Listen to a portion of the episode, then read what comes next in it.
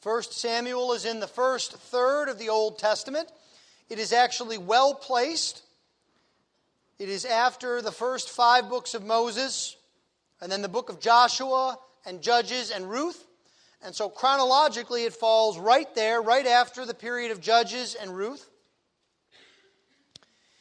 It is one of the most significant books in the Old Testament. It tells of a time when Israel moved from the period of the judges to the establishment of a kingdom. And it is made up in the main as a, as a story of three main characters Samuel, Saul, and David. And we can divide this book up similarly. The first seven chapters focusing mainly on Samuel, us being introduced to Saul in chapter 8, and then in chapter 15 and on, dealing with the story of David. If you would please give attention to the reading of God's holy word, we'll read through the first 20 verses of chapter 1. The word of the Lord is completely without error. The word of the Lord is completely authoritative. And the word of the Lord is completely sufficient. 1 Samuel 1. There was a certain man of Ramathaim Zophim of the hill country of Ephraim, whose name was Elkanah, the son of Jeroham, the son of Elihu, the son of Tohu, the son of Zuph, an Ephrathite. He had two wives. The name of the one was Hannah, and the name of the other, Peninnah. And Peninnah had children, but Hannah had no children. Now, this man used to go up year by year from his city to worship and to sacrifice to the Lord of hosts at Shiloh, where the two sons of Eli, Hophni and Phinehas, were priests of the Lord.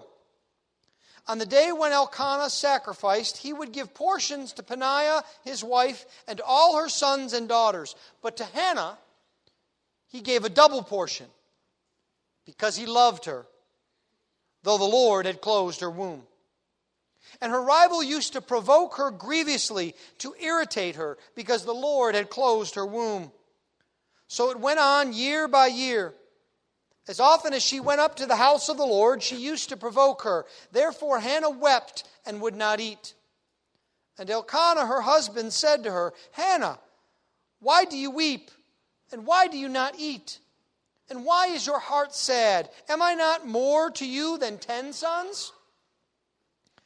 After they had eaten and drunk in Shiloh, Hannah rose. Now Eli the priest was sitting on the seat beside the doorpost of the temple of the Lord. She was deeply distressed and prayed to the Lord and wept bitterly.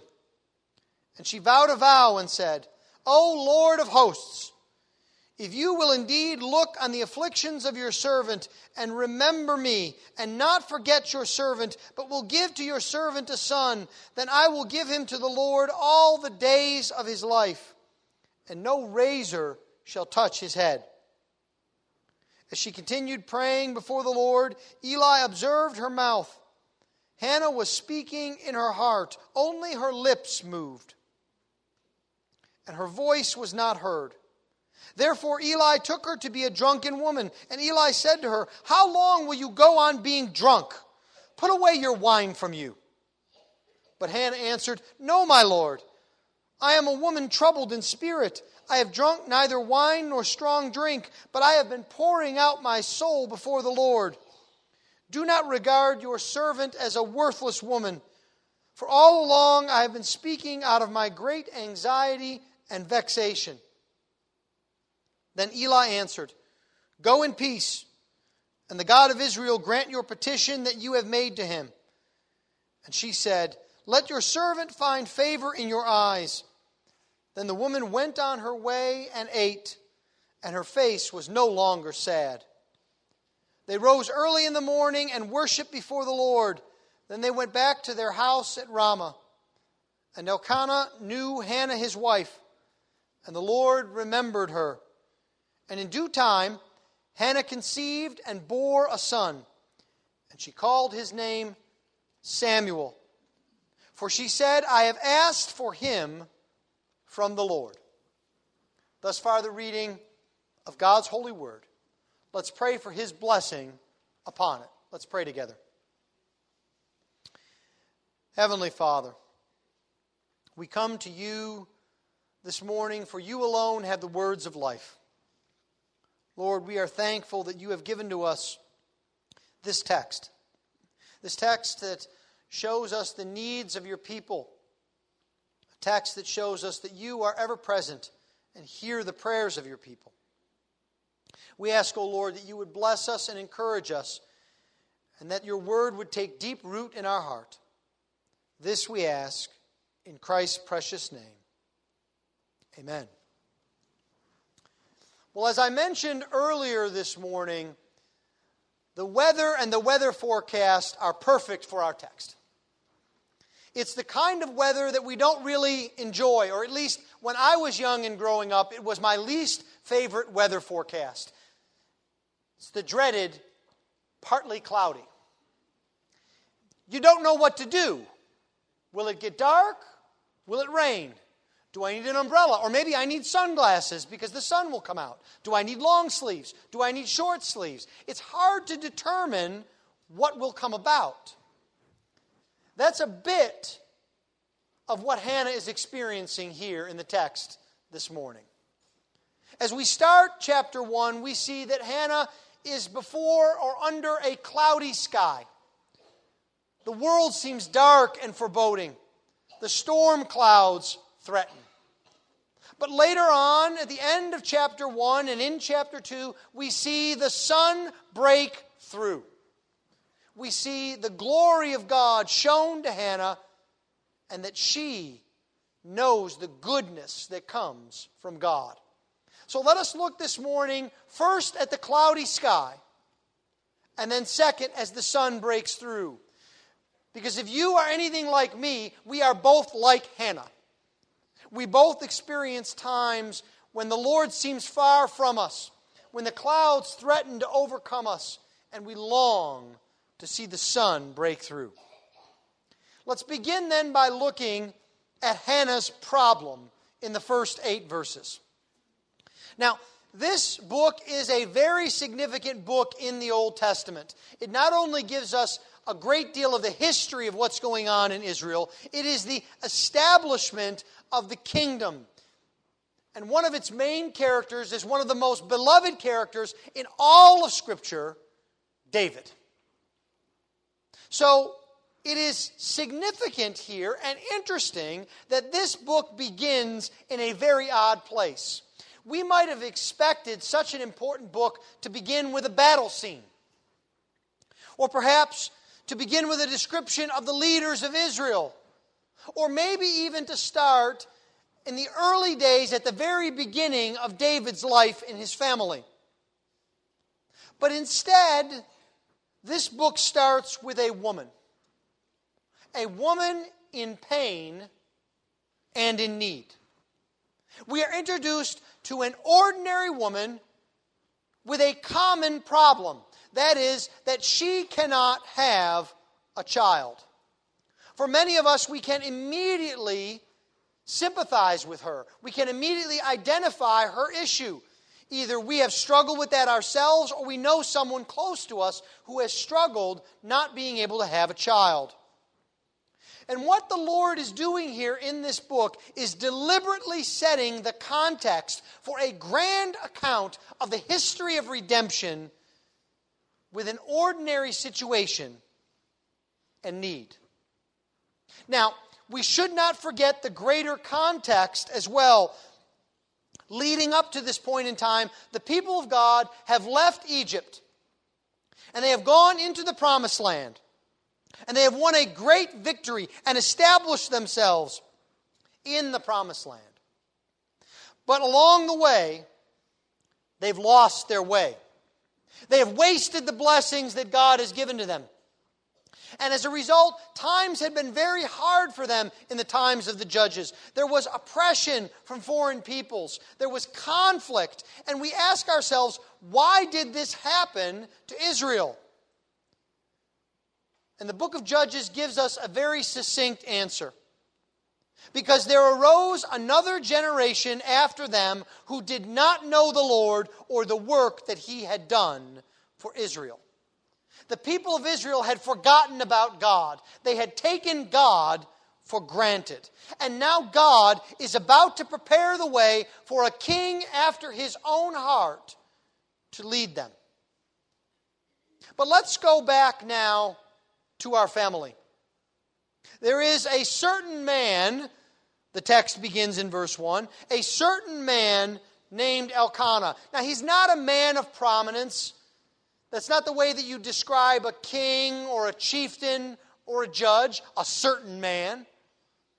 But he lived in central Israel, in the land of Ephraim, just north of what would be called Jerusalem. He lived in a town called Ramah, which was not a famous town, not well known. It would become famous because of his son, but for now he was an ordinary man living in an ordinary place.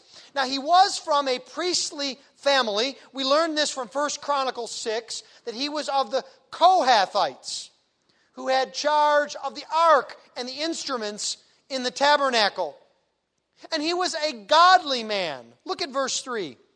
He used to go up year by year from his city to worship and to sacrifice at Shiloh. Now, you have to understand, this made Elkanah countercultural. This is the kind of man who was living in a society not unlike ours where people don't want to go to church. There's no advantage to go to church. There's no societal advantage to being a part of a church congregation. The only reason you go to church is to worship God and to hear from Him in His Word. Most of Israel was not going up to worship, but not Elkanah. He sacrificed his time, his money, and his effort because he felt it was critically important for him to worship the Lord. He was also a married man. And that takes us to the real person of interest here because Elkanah is just the stage setter. He's married to a woman by the name of Hannah. But Hannah had no children, we are told. And so, because of that, Elkanah had taken on a second wife to give him an heir, Peninnah. Now, almost every time we read about polygamy, that is more than one wife in the Bible, it's because there's a problem. Here, there is no exception.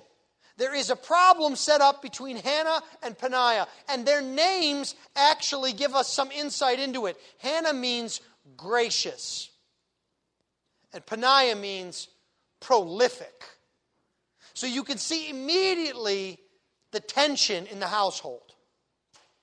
Because Hannah was barren. And we begin by seeing her troubles. Now, Hannah did not have a horrible life. She had a husband who loved her. Her husband was of some means. She had a good reputation in the community. But not being able to bear children would have been a cause for great distress to an Israelite woman at this time. Having children was a source of pride for a woman, but even more than that, it was to be dishonored by God if you did not have children, because you were not participating in the great promise that God had given to Abraham. You remember that promise in which the Lord promised Abraham that all the nations of the world would be blessed in his seed, that is, in his children. And so Israelite women could take comfort in knowing that they were participating in and helping to bring about the fulfillment of God's grand design through childbirth. She obviously would have thought that she let Elkanah down. Because the problem we see from the story is not Elkanah's. He's able to have children with Peninnah. But she was not able even to bear this problem alone because she was continually provoked by Peninnah. Can you just imagine what it would be like to be in the midst of great pain only to have someone continually rubbing it in? We see this in verse 6. Her rival used to provoke her grievously for the purpose of irritating her. And it went on year by year. This is something that always would happen. One commentator, in his sanctified imagination, describes the scene as the family prepares to go up to worship. The children are scurrying around, and one of the children says to Peninnah, Well, why is Miss Hannah so sad? Well, she doesn't have any children. Yeah, that's right. Miss Hannah has no children at all, right, Mommy? Nope, not a one. Not like us. We've got all, there's all of us, but Miss Hannah has no children at all. She has not been able to give your father a child. She's actually a bit of a failure in that. Could you imagine what that would be like? And have to take it and be bitter you see, Peninnah had a habit of not only irritating Hannah, but of doing it at the most critical times. When the family is supposed to be going up and worshiping the Lord, she uses it as an opportunity to turn the knife. Now, Elkanah saw this and he understood it and he loved Hannah, and that's one of the reasons that he gives her a double portion, we read here. But we also need to see not just Hannah's pain, we need to see how God is at work. Because after all, Hannah is not the first barren woman. She's not even the first barren woman that we come across in the scriptures. In fact, many of the most significant families in the Bible have barren wives. Think of Sarah and how long she waited for a child. If we do the math in the book of Genesis, we'll find that Rebecca waited 20 years to have a child. And then, of course, there is the story of Rachel and the distress in her household because she could not have a child. There is the mother of Samson. And then later on, even in the New Testament, we have Elizabeth, the mother of John. This is something we see over and over again in the Bible, and it is actually linked to something. When we see this going on, often it is because God is about to unfold a new chapter in dealing with his people. Now, why is this? Why would God choose a barren woman to reveal the way that he deals with his people? It's because God makes our total inability his starting point for action. And nowhere is this more obvious in the fact that a woman cannot have a child and it seems impossible for her to have a child. And God brings it about. This says something for you and for me. We need to stop making our inability, our inability, a cause of hopelessness. We ought to stop focusing on our inability and start focusing on God's ability. You see, that is what God loves. He loves it when we are helpless, when we have no resources, when we're without any plan, and then He stretches out His mighty arm and acts. God delights in acting this way. Now, this gives us an immediate connection with Hannah. You see, our tendency is to look at inability as a bad association with God. That is, that somehow we might express that there is some condemnation that comes down on us from God because we are unable. It's something that, that we have done. It's our fault. And somehow God is enjoying punishing us about it. But the truth is rather the opposite.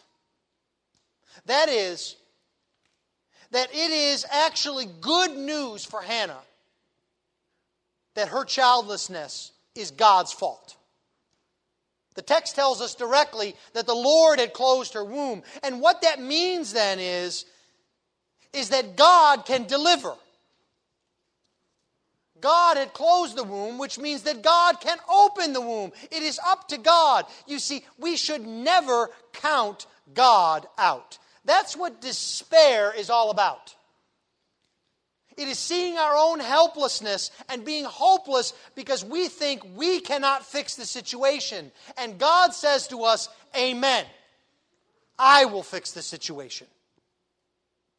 When we focus on ourselves, that's when we have no hope. We need to lift our eyes to the Lord. Because you see, God has willed our afflictions. That's a difficult thing to understand. That the afflictions that come upon us are a part of the plan of God. But the alternative is far worse. The alternative is that God is not in control, that we have no place to go, that there is no source for help. But if we see that God is the source of our afflictions, then we know that our afflictions are not purposeless. There is a reason for them. God has a purpose in them. Now, we may not know what that purpose is today. We may not even understand it on this side of glory. But we have to understand as we look at our problems, just as Hannah looked at hers, that God is behind our afflictions and that He is the solution for them. And so we turn to the next section of chapter 1, beginning at verse 9, where Hannah begins her prayer. Now, Hannah was not without some comfort in her family. Her husband knew her pain, and he was there for her. And this is something that we should understand as Christians that there is value in just being there for someone who is going through a difficult time. To let them know they are loved. But Elkanah, he tells us that husbands in 1000 BC are a lot like 21st century husbands. He's trying really hard to help. And so he says to her, Hannah, why do you weep? And why do you not eat? And why is your heart sad? Let me cheer you up. Am I not worth more to you than ten sons? Now, men, you do realize the right statement would have been Hannah, you are worth more to me than ten sons. But he's a man. So we'll forgive him, but he's trying. So she lives with a husband who loves her, so she's not devoid of comfort. But what should Hannah do here now? Obviously, she is still concerned. She is still bitter. She is still sorrowful. Now, what many people do in this situation is they turn away from God. They say, God won't give me what I want. I'm not going to listen to him. I'm not going to worship him. I'm not going to think about him at all because he hasn't given me what I deserve. There are others who tell us to simply move past it. Don't think about it. Don't worry about it. Just, just move past this difficulty. Life will get better. But really, what Hannah does is she takes the proper course. She does not deny her bitterness or her sorrow. Look at verse 10. She is deeply distressed and she wept bitterly. What she does is she takes her pain to God. Now, how can she do this? She's in such pain. How can she take her pain to God? Well, it starts with the fact that she knows who God is. And we see this right from the very beginning of her prayer in verse 11. She says, O Lord of hosts, if you will indeed look on the affliction of your servant. Now, she addresses God as the Lord of hosts. Some translations will translate this the Lord Almighty. It's the same concept. It is that God is not just powerful, but He is all powerful. He has armies at His disposal. He is able to do anything. And it is such a common name for God that, quite frankly, I was shocked that this is the first place in the Bible that this name is used. But you see why Hannah uses it. She's in pain and she can't resolve her pain and she can't solve her situation. So she goes to the one who is not just powerful, but who is all powerful. That makes sense to go and to pray to the Lord Almighty. You see, in the midst of her sorrow, She runs to God because God is the best place to go. Is this how you think? Do you seek out? Do you seek God when your times are tough? Or do you tend towards self pity and self reflection? Affliction is actually one of the ways that God calls us to Himself. Hannah understood who God is, but Hannah also understood who she was. That she was the servant of God. Look at how she repeats this over and over again in verse 11. The affliction of your servant. Do not forget your servant. Give your servant a son. Over and over again, she remembers that it is God who is important, not her. She's looking to the Lord. She's not saying, God, you must do this for me because look at how important I am. Look at how much I want to serve you. Look at how important and critical my life is. Instead, she downplays her own importance and looks on the Lord. And she does something else that I think only comes from someone who is smitten by grace and who looks to the Lord. Many of us would be tempted, I dare say, if we were in her situation praying, to slip in at least one dart at Peninnah. And Lord, I just hope you would humble Peninnah. You know, maybe, Lord, you could give all of her kids the flu. Not, not so that they die or anything, but just maybe so they throw up all over her, Lord. Just so that she's a little bit miserable and realizes how hard life is. Right? That would be our tendency. She doesn't do that. You see, she realizes that when you are someone who is looking for the mercy and grace of God, you cannot do it at the same time that you are looking for justice on others. She's focused completely on the Lord. What a good view this is for us. You see, we must remember that even on our best days, we are but humble servants who are sinners and who are deserving of the wrath of God.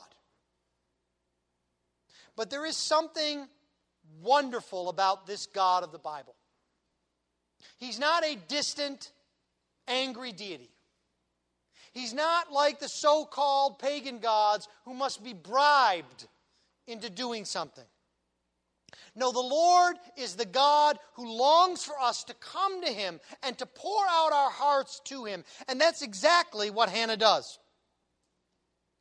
The scriptures tell us that when we do not have, what are we to do? We are to ask. The scriptures tell us that if anyone is sorrowful, what are they to do? They are to pray. That's what Hannah is doing. So Hannah pours out her heart and holds nothing back. Now, she so pours out her heart that the high priest Eli mistakes it for drunkenness. Now, there are two things here that we need to think about. First, we ought not to have in our mind a picture of Hannah sitting perfectly still with hands crossed just mouthing words. No one would think that kind of person is drunk. No, she's crying and sobbing and breathing heavy and rocking back and forth and beating her breast. She is laying it all out before God. Now, the second thing we see, and we'll see more of this in weeks to come, is that you're not exactly the best high priest if you can't tell the difference between somebody who's drunk and somebody who's praying. And this is borne out in the rest of chapter 2. But so Hannah says to Eli after he accuses her of hiding a whiskey bottle under the pew, he says, Why won't you, stop drinking? She says, I'm not drinking at all. I haven't had anything to drink. I'm just pouring out my soul before the Lord. I am not a worthless woman, the text says. But what you have to understand is the Hebrew behind that. A worthless woman in the Hebrew is a daughter of Baal. What she's saying is, I'm not like most of Israel that won't come here and worship. I'm not dabbling with pagan gods. I worship the Lord and I'm pouring my heart out before Him because He's the only one who has the answer. And she pours out her heart in a vow. She makes a vow that's a very serious thing. And it's very likely that she has in her mind Samson's mother, who vowed if she had a child that no razor would touch his head, that he would be a Nazarite. And so Hannah makes the similar kind of vow. Now, what does this mean for you and for me? What it means is when we have problems, the place to take them is the Lord. We don't need to clean ourselves up first. We don't need to be ready first. We need to go first to the Lord. Dale Ralph Davis puts it this way it's wonderful. He says, Our Lord can handle our tears. It won't make him nervous or ill at ease if you unload your distress at his feet. That is the kind of God we need. A God that we can go before and unload our distress that he might resolve it. The second thing we see is the sun begins to break through on Hannah. And as it breaks through, she responds to the goodness of God. The power of prayer has had its effect, we see in verse 21. What happens here is we are focusing first and foremost on the petition that she is making.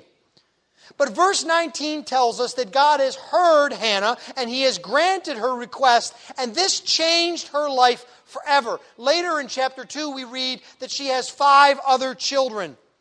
And it's important to believe, to understand that Hannah believed God answers prayer even before she could see it. You see, she rose up, and her face was no longer sad. And she went and she went into her husband, and then she conceived. You see, she considered the matter resolved simply by taking it to God. And when God showed his goodness to her, because she had acted on the belief that God was good, God changed not only Hannah's life, but if you think about it, God changed all of human history. The world would never be the same because Hannah prayed to God. Why? Because God remembered her. Now, when, we, when the text tells us that God remembered her, it doesn't mean that God forgot her. It's not the kind of remembering we do. Oh, I remembered I forgot to buy milk. No, it means that God has kept his covenant promise, that he knows that she needs him, and he remembered and looked upon her. Now, there is a personal aspect to this because prayer changes us. We see this immediately in Hannah. We see her attitude changed. Because prayer makes it possible for us to take our eyes off of ourselves and to put them onto God. Prayer is not just about changing the circumstances, prayer is about changing us before God. We cannot forget that even when God seems silent, He is a prayer hearing God. And so Hannah responds with thankfulness to the Lord. She has a son, and she calls his name Samuel. Now, it's unsure because of the way that Hebrew works, mostly without vowels, exactly what that name means, but it either means the name of God or the asked for one. Either way, we have a picture of Hannah understanding exactly what's going on here and naming Samuel as an evidence and testimony of what God has done. She responds with thankfulness to God, even in the name of her son. And then she responds with faithfulness to the Lord. She had made a vow, and she intends to keep it. She says to her husband, As soon as he is weaned, the first time I will go up to worship, I will give him over for the rest of his life. Now, how unmodern is this? We might imagine a 21st century Hannah saying something like, You know, if we set up a little worship room here in Ramah, maybe Samuel could serve the Lord here with us. Wouldn't that be just as good? Hannah does not try to find the loophole. That describes our modern society. That does not take vows like marriage, does not take vows like membership vows to a church, does not even take vows like ministers take at their ordination seriously as things to be kept. But Hannah does. She goes right up as soon as she is able after her son is weaned. And she doesn't do anything that would go against this solemn vow. And she goes and listen to the order in which this is done. I will give to God because he has given to me. That is how it always is. She knows that it is from the goodness of God that she has received, and that that goodness comes from God. Now, the English in verses 27 and 28 hide this a bit from us. She actually uses the verb to ask, that is, to ask from God, four times in those verses. Now, your translations don't translate it that way because it makes for very poor English. But just so that you can get the effect of how she understands what she has received from God, this is a rough translation, again, from Dr. Davis. He says, For this child I prayed, and the Lord gave me my asking, which I asked from him. I have also given back what was asked to the Lord. All the days he lives, he is the one who is asked for the Lord. You see, over and over again, she reiterates this. She knows that the blessing has come from the Lord. The only reason Hannah had anything to give God is because he had given to her first. Now, that should sound familiar. That's a variation on a phrase that I use each and every time we take up the tithes and offerings. The only reason we are able to give anything to God is because He has so lavishly blessed us. God is the first, the initial, and the great giver, and Hannah is evidence of this. How do you respond to God's goodness? Is it something that you expect? And you get angry when it's late in coming? Or do you see God's goodness as undeserved and as a blessing that comes to you? This is what it means to respond to God's goodness. The last thing that we see here this morning is that Hannah begins also to see God's ways at the beginning of chapter 2. There is more to this than simply an answered prayer. It is important for us to see that, but we must look for more. Hannah is looking at the character of God and the way he deals with his people. And so, in doing that, she cannot help but break out in song. She says, My heart exalts in the Lord, my strength is exalted in the Lord, my mouth derides my enemies because I rejoice in your salvation. This is not unlike another woman that broke out in song Mary. You see, she is so filled with gratitude and love for the Lord. And she sees that this is not just something for her, it is a picture, it is a way she can see who God is and his ways. And so she begins, like we all often do, with her own personal experience. Look at in verse 1 of chapter 2 how many times the first person pronoun is used. My, my, my, I. She's starting with her own experience. And what her own experience and her relationship with the Lord has taught her is in verse 2 that there is no one holy like the Lord that there is no other God but God. There is none beside you. There is no other place of refuge that we can go. There is no rock like our God. Does your prayer show you who God is? You see, she begins with that personal experience and then she moves on to the general way that the Lord rules. Hannah understands that what God has done for her is a reflection of how He is to all. He says, she says, those who are full have hired themselves out for bread. Those who were hungry have ceased to hunger. The barren has borne seven. But she who has many children is forlorn. You see, God is about reversing the way of the world. The first shall be last, the last shall be first. The way of the world is power and manipulation and grasping. And God, as He redeems this universe, is the one who turns that on its head. And those who are hungry are full, those who thirst are satisfied. You see, there is this deliverance that God gives, and it is a deliverance that is wide in scope. In verses 9 and 10, she moves beyond the general world to God's kingdom in eternity. She says, He will guard the feet of His faithful ones. Guard, he will guard all who trust in Him. We sometimes don't see that as we look at the world but it is the way that God is redeeming the world.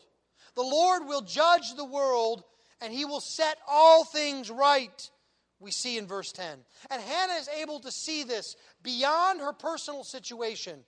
And so she finishes with a reference to the Messiah, that is God's anointed in verse 10, whom the Lord will give to his people. This story is of great practical value to you and me.